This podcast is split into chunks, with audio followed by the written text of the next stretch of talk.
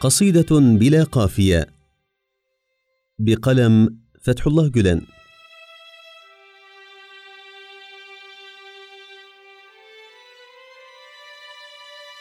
ثمة مواسم في الحياة ومراحل تصبغ الأحداث بصبغتها. فقد أثبت العلماء أن الأسماك في البحر تزداد كثافة كل أربع عشرة سنة وكمية الحبوب تزداد كل سبع سنوات. فلو أجريت بحوث علمية حول دورة المواسم هذه بدقة فقد نصل إلى حل كثير من المسائل الاجتماعية والاقتصادية التي يعاني منها الإنسان. وقد تضمن القرآن الكريم إشارات إلى تداول المواسم وخصوصا في سورة يوسف.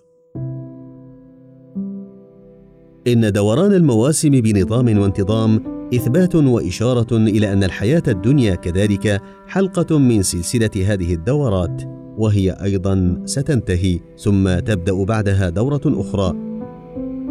فمن عاش غافلا عن الله في هذه الدنيا مستمتعا برغد الحياة ورخائها سوف يعيش في القبر وتيرة موسومة بمعاني الضيق والفقر. ثم تأتي بعدها دورة البعث والحشر حيث يعيش فيها حياة ملؤها الخوف والحساب والمعاناة.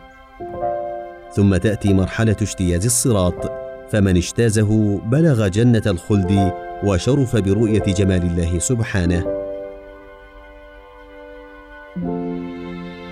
إن الإنسان هناك سواء تقلب في النعيم الخالد أو العذاب الأليم لن يتعرض لداء الألفة. وسوف يواصل مسيرته وفق مواسم ودورات متعاقبة من النعيم إن كان من أهل الجنة ومن العذاب إن كان من أهل جهنم. إننا نعيش في عالم قسمه الخالق الحكيم إلى مراحل ومواسم متعاقبة ولكن مواسم دار الدنيا تنتهي مثل قصيدة بلا قافية وإن عالم الخلد قافية تلك القصيدة وسيكمل الله سبحانه وتعالى نظمها من دون شك. ما إن يولد الإنسان حتى تبدأ دورة الحياة والموت فكل ولادة تنبئ بموت وكل موت ينبئ بولادة جديدة. فإن لم تكن هناك ولادة أبدية يصبح الإنسان أتعس مخلوق على وجه الأرض ولا سيما الأنبياء ومن بينهم سيد الأولين والآخرين صلى الله عليه وسلم. كيف؟ وهو صلى الله عليه وسلم علة خلق الوجود. بل إن شجرة الإنسانية ما غرست إلا ليكون هو فداه روح ثمرتها المثلى صلى الله عليه وسلم.